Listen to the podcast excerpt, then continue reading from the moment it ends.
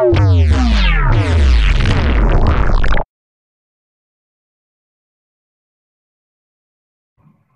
so this is the second part uh, from the previous topic, which is the clinical information system. So the last uh, week you learn about this um, this four, and so this week you are going to learn about the clinical decision support system, because you already learned about the clinical data, so you should know about the clinical decision support system that use or handle the uh, clinical data. And also you need to know about the person management system, part of the uh, electronic medical record. And also you have to know about the principle for uh, handling a patient or uh, patient data, for example. Okay. So uh, what is the clinical decision? So I give you um, this overview about a problem, not a problem, like um, more like an example. So what is happening in hospital, for, uh, for example. So let's say a patient here has a blood pressure reading about 170, uh, 100 uh, millimeter, millimeter mercury. So the data is 170 over 100. And the information is you, you know about this um, reading, right? It is about the blood pressure of a patient A is 170 over 100.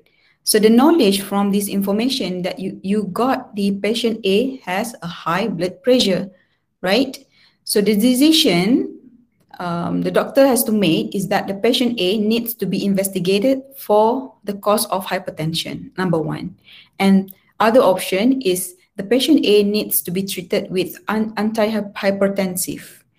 And the number three, patient A needs to be referred to a cardiologist.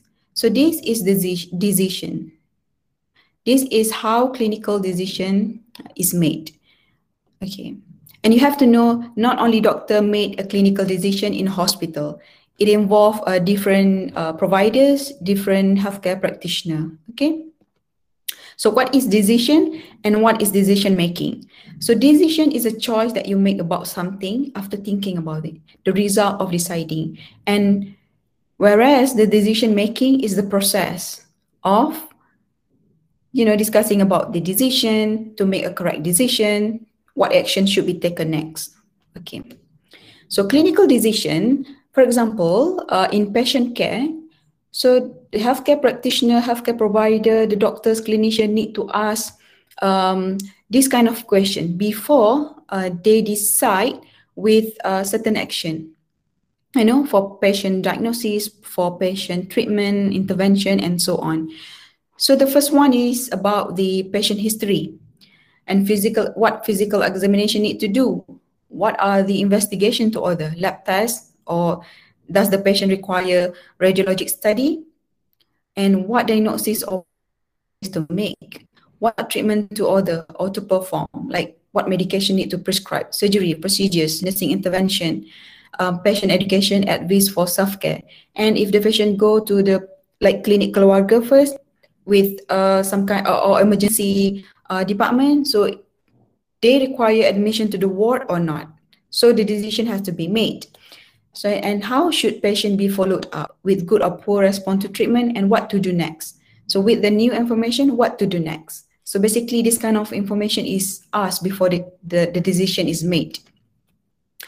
And also for uh, management level, so uh, the top management, the hospital management um, need to think how to improve quality care and clinical operation, how to allocate limited budget and resources, especially in inventory management. So what budget, how many budget that, that is need, you know, to buy certain uh, hospital equipments or uh, medical devices, right?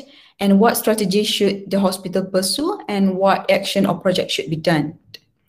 That is uh, management level, level. And about the public health, so how to improve the health of population and how to investigate or control or prevent disease outbreak and how to allocate limited budget and resources and what area of the country um, that is uh, you know affected and need attention and what to do with it. So a clinical decision involve um, many kinds of uh, processes, a question need to answer before a very good clinical decision is made. Okay, so this system uh, uh, which is called clinical decision support system is developed in order to enhance uh, the process of decision making. So you need to know that in CDSS, it involves both a computer-based and also non-computer-based uh, system. Okay, so there are key points that you need to uh, to to to identify. You know, in CDSS. So you have to know that, uh, of course, there are several decisions made in the clinical patient care processes, and it requires data and also information and knowledge before the decision and action is taken. Okay, and uh, you need to know that sometimes error made by the clinician, physician, or other health staffs. So this system provides support for clinical decision making to prevent mistake and to provide best patient care. So CDSS comes in various form, design, and also architecture. It is a program or system that is designed to help in decision making. It could be um, online program, online platform. It could be um, books, or anything, we, we uh, can, okay, this is example. Um, we call it expert system because it use um, the medium or platform of AI, artificial intelligence, machine learning, rules, and statistic. Okay, can uh, if you uh, see here, it is computer-based. Example in red color here, computer-based medical consultation or MYCIN. It is uh, an expert system. It is platform that helps uh, the doctors or clinician to to to to to um, to have a very good or the best decision for a diagnosis treatment op option. So the diagnosis of the patient you need to know that it is not from solely comes from the doctor knowledge only but they have some kind of uh, support system that will help them to make a better or very or the best decision for the patient care.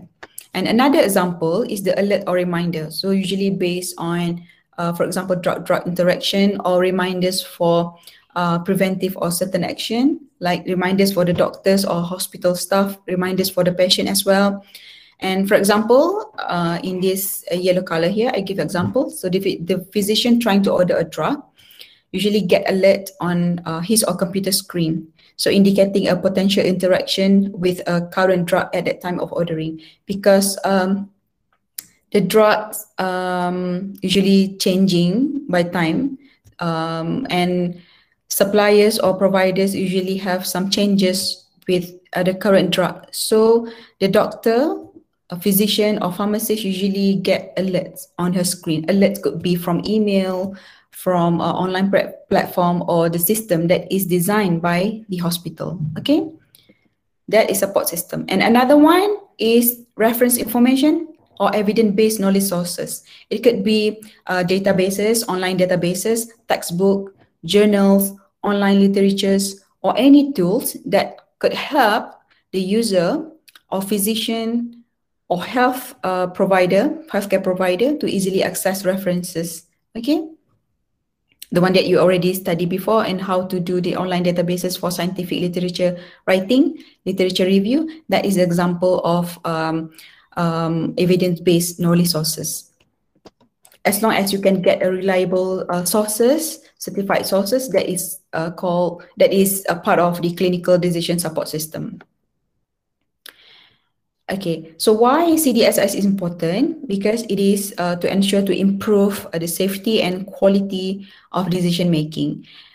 Okay, and it is used um, to reduce the provider bias because some some physician has some kind of this um, uh, suggestion or diagnosis to the patient and other will have some bias uh, information so in order to discuss about the bias so they they, they need this uh, cdss you know as a team teamwork so they need this cdss to to to enhance the decision making process and also the third one, it also can be used for direct communication with patient. Okay, it provide alerts to patient directly to improve patient provider interaction, as I um, as a as as a, an example that I showed you just now.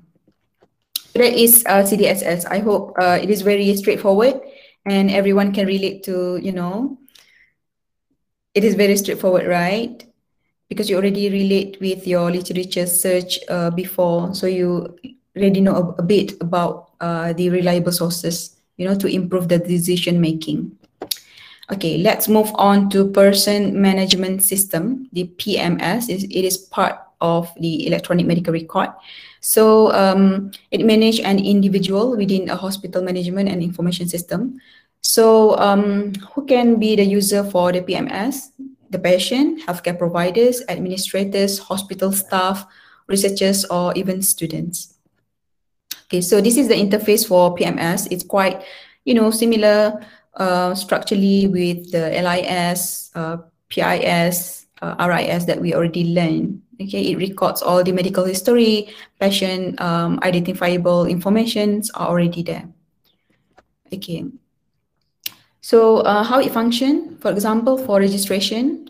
So um, at the uh, uh, for the data entry, so patient history, um, personal information, demographic data is uh, can be recorded and also for uh, inpatient admission for post-registration activity, assigning bed or room to patient um, depends on eligibility and availability of the bed. So they need a system, you know, to control uh, to control that.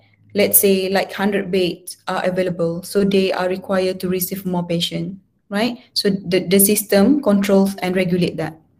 And for transfer, move from another bed to another bed or another uh, ward, something like that. And for outpatient queue management, for scheduling patient to clinic or department, the TCA, and first in, first out, and also the running numbers. And for scheduling, appointment slot to patient, and also the uh, and also for the policy making. So uh, PMS, so that is how PMS works. And also for the discharge as well, discharge from ward, close uh, the event or counter for patient, and automatic discharge from outpatient clinic. Okay, there are issues uh, regarding the PMS, uh, for example, duplicate registration. So they need to have a merge uh, function. For emergency, need to have a quick registration. For planning, need to have standardized data. And for national policy, so in Malaysia, we use MyKad for uh, like hospital registration or for hospital award admission. Some some people might lost their MyKad, so they they have some issue, you know, for the admission so there are certain procedures um, they need to to follow to obey in order for you know to to to have the data to be included into person management system. That is the national uh, that is the national policy policy issues involved in PMS. Okay, so the importance, so it is a unique identifier of a person in a system and also medical record number. So each person, each and every one of you have a very unique uh, medical record number in whichever hospital that you're referring, right? So a counter number will help in tracking events or visit to the hospital. A counter number helps in patient billing, tracking of, of patient whereabouts, and also uh, involved in trendings for reports and also statistic for patient care.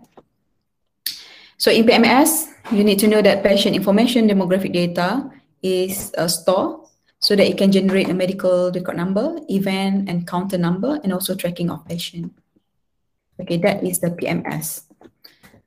So um, you need to know about uh, the patient identifiable information. So, so when um, PMS collected patient information data, demographic data, so they have a medical history in there, so how um, the the system um, handle the information. So there, there are concept and also the principle. We call it as a Caldicott principle. So let, let let's learn about the concept first.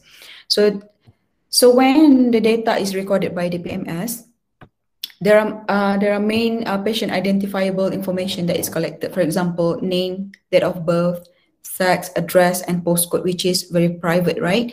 So um, the data need to be um, handled carefully. So the hospital need to have a careful consideration uh, to any patient identifiable data that is used for this purpose and it is must be justified. Okay, what data it is? It is must be handled carefully and under a policy or principle because it is very private. So the patient have the right not to share uh, their data, their medical record, medical history with the third person because you need to know in hospital there are clinical trial, there are research that need to be done. So the person that require the patient data need to have um, consent, need to ask ask first whether uh, the data is uh, can be shared with them or not. That is depend for uh, for the patient. So in Caldicott principle, uh, it is involved for handling personal identifiable uh, information. First, need to justify the purposes of using the data. And uh, users make sure do not use the patient identifiable information unless it is absolutely necessary. Let's say for uh, research, for example. And the data need to be used minimum uh, necessary as minimum as necessary if necessary and access to the patient identifiable information should be on strict need to know basis. And everyone with access to patient identifiable information should be aware of their responsibility of handling the patient data. Okay this is uh, the practice. For example doctor nurses and other health professional would need access to record but this is on strict to know basis they need to have um, agreement uh, with that first before they, they cannot easily access the patient data. Okay, only those involved in the treatment and care of the patient would need access. So for example, um, one person need to do an research. So they need, a, they, they require this patient data, but they need an access first. Okay, secretaries, receptionists, receptionists, and other clerical staff, staff will need limited access. Some of this information may also be shared for purposes other than the patient's own health care, like for research. And the last one, they have the right, I mean, the patient have the right to refuse to allow all or some of their information being used. Okay, so that is the practice in Caldicott principle.